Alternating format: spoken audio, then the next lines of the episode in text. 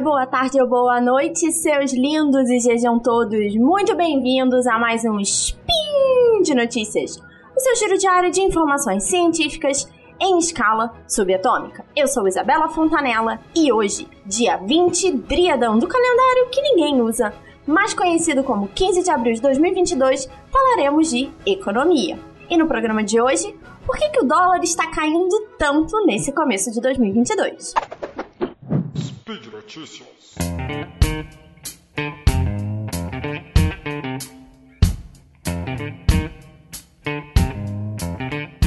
Ao contrário de outros anos eleitorais, o dólar está em queda livre em 2022. De janeiro até o dia 28 de março, a moeda americana caiu mais de 14% frente ao real. Isso é a maior valorização de uma moeda emergente neste ano e acaba revertendo uma tendência que foi observada em 2020 e 2021, quando o real foi praticamente a pior moeda emergente. Mas a pergunta é por quê? E como sempre, quando a gente está falando de economia, não tem uma única resposta, não tem um único motivo.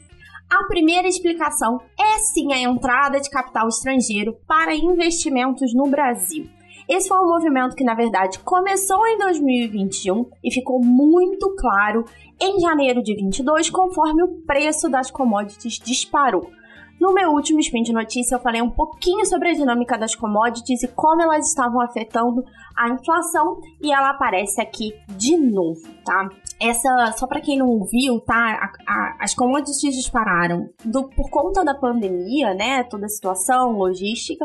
E agora a gente teve um novo pico, é, especialmente em commodities metálicas, quando a gente está falando da China por conta da política de Covid zero que a gente está vendo lá e que está fechando ali vários, vários pontos de produção e alguns gargalos, né? A gente vai chegar aí na crise da Rússia do petróleo já já. Nesses casos, então, quando a gente está vendo é, pico de commodity, os investidores acabam migrando seus investimentos de capital, tá? E aqui eu não estou falando necessariamente de investimento de infraestrutura, mas de mercado mesmo, de bolsa, de renda fixa, acabam migrando para os mercados que têm grande exposição a esses produtos, como é o caso do Brasil. Então, a bolsa brasileira, o índice Bovespa tem quase 40% ali exposto em commodities. Isso também explica, obviamente, a subida da bolsa brasileira, que está positiva quase 15% até agora no ano. Parte desse movimento de janeiro também tem a ver com a desvalorização geral dos ativos que a gente viu no Brasil nos dois anos da pandemia. Isso porque o cenário interno do Brasil foi mais desafiador, econômica e politicamente, do que outros é, países emergentes. Então, já, já falei muito disso aqui nos meus estudos. Um dos textos que eu deixei como referência lá no post, inclusive, brinca com o termo Liquida Brasil, porque os preços dos nossos investimentos estavam especialmente atrativos para o investidor internacional. E para quem está aqui falando isso, para um minuto aí, eu não entendo a dinâmica entre o fluxo de investimento estrangeiro e o dólar. Vou dar uma explicação rápida. Quando o investidor estrangeiro traz o capital para o Brasil, ele precisa converter os seus dólares em reais. Então, ele chega com dólar e ele precisa fazer essa conversão. Quanto mais gente faz a conversão de venda, vendendo dólar e comprando real, mais a cotação cai. Então, por isso que quando tem um fluxo maior de investidores, o valor do dólar se reduz e quando eles fogem, o dólar sobe. Então é o que a gente está vendo na Rússia agora, como a gente vê na Argentina, quando eles têm as crises deles, mais ou menos a cada 10 anos, né? A gente tá. É, eles estão cozinhando a próxima ainda, gente. Mas isso não explica tudo. Apesar de ter sido um fator muito grande, ter sido talvez o primeiro domínio a cair, tem uma outra questão que está impulsionando bastante, que é o que a gente chama de diferencial de juros. Conforme a inflação subiu no mundo todo em 2021, os países emergentes foram forçados a elevar as suas taxas de juro para controlar a subida de preços. Isso fez um movimento internacional, não só o Brasil, mas outros países emergentes fizeram isso, e esse movimento aconteceu antes dos países desenvolvidos. Isso fez com que a diferença entre o rendimento de títulos públicos nos países em desenvolvimento e desenvolvidos ficasse gigantesca. Então vamos olhar o Brasil como exemplo. Em 2020, a nossa taxa de juros estava em 2,5% ao ano e a americana estava em zero. Então, se a gente fizer o diferencial de juros aqui, a gente está falando de 2,5%. Então, é como se você estivesse ganhando 2,5% a mais para estar no risco Brasil, ao invés de você estar no risco Estados Unidos. Não é muito atrativo. Nesse momento, a nossa taxa é de 11,75 ao ano e a americana está no intervalo de 0,25 a 0,5% ao ano. Então, isso é um diferencial de mais de 11%. Então, o prêmio de risco, né, que para você investir no Brasil, se torna extremamente atrativo. Mas a cereja do bolo, que foi o que a gente começou a ver, especialmente em fevereiro, é o deslocamento do capital do leste europeu, principalmente para a América Latina, por conta do conflito da Ucrânia.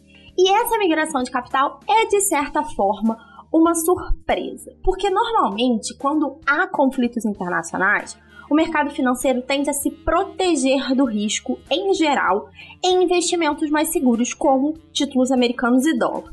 Mas nesse caso, existe um entendimento de que o risco é regionalmente localizado, que os Estados Unidos ainda podem se envolver, e somado a esse diferencial de juro e essa questão pós-pandemia, não foi feita uma migração massiva de investimentos de volta para mercados mais seguros e sim só um deslocamento geográfico dentro de mercados emergentes. E a gente não tá vendo isso só no Brasil, tá? Outros países como Chile, Colômbia e Peru também estão recebendo grandes aportes de investimento estrangeiro e vendo as suas moedas valorizar. Em contraste, países em situações parecidas, né, mas que estão geograficamente próximos ao conflito, como Bulgária, Hungria e Romênia, têm nesse ano suas moedas desvalorizando frente ao dólar. E eu nem vou citar muito aqui a Turquia, porque a Turquia é um buraco bem mais embaixo, não é só uma questão geográfica. Então, quando a gente soma os fatores commodity mais deslocamento dos investimentos do leste europeu, principalmente para América Latina e África do Sul, e diferencial de juros, nós temos o combo perfeito para essa forte queda do dólar que a gente está vendo até agora. Apesar disso, o mercado entende que essa é uma tendência passageira Segundo o Boletim Focus, para quem não sabe, o Boletim Focus é um relatório que o Banco Central é, lança toda segunda-feira, ele é gratuito, se você jogar aí na internet Boletim Focus você vai achar, em que ele junta os dados de várias pessoas que trabalham no mercado brasileiro, tá?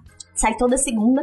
E o último boletim, né, de quando eu tô gravando, sai no dia 25 de março e diz que a expectativa é que o dólar feche o ano ainda em R$ 5,25.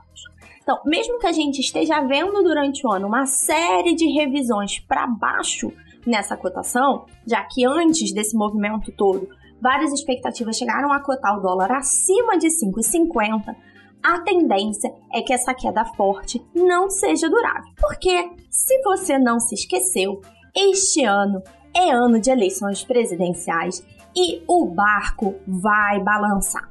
E por hoje é só. Lá no post você encontra as notícias usadas como referência e é sempre importante lembrar que este e todos os outros podcasts da família Deviante só são possíveis por conta dos nossos padrinhos e madrinhas. Para se tornar um deles, contribua pelo Patreon, pelo Padrim ou pelo PicPay. Beijos, se cuidem e até amanhã!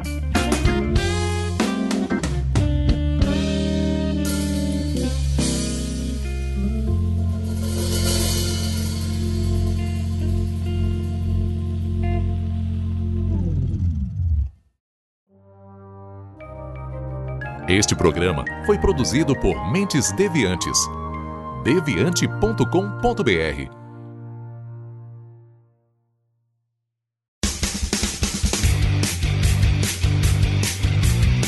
Cortes, edição de podcast.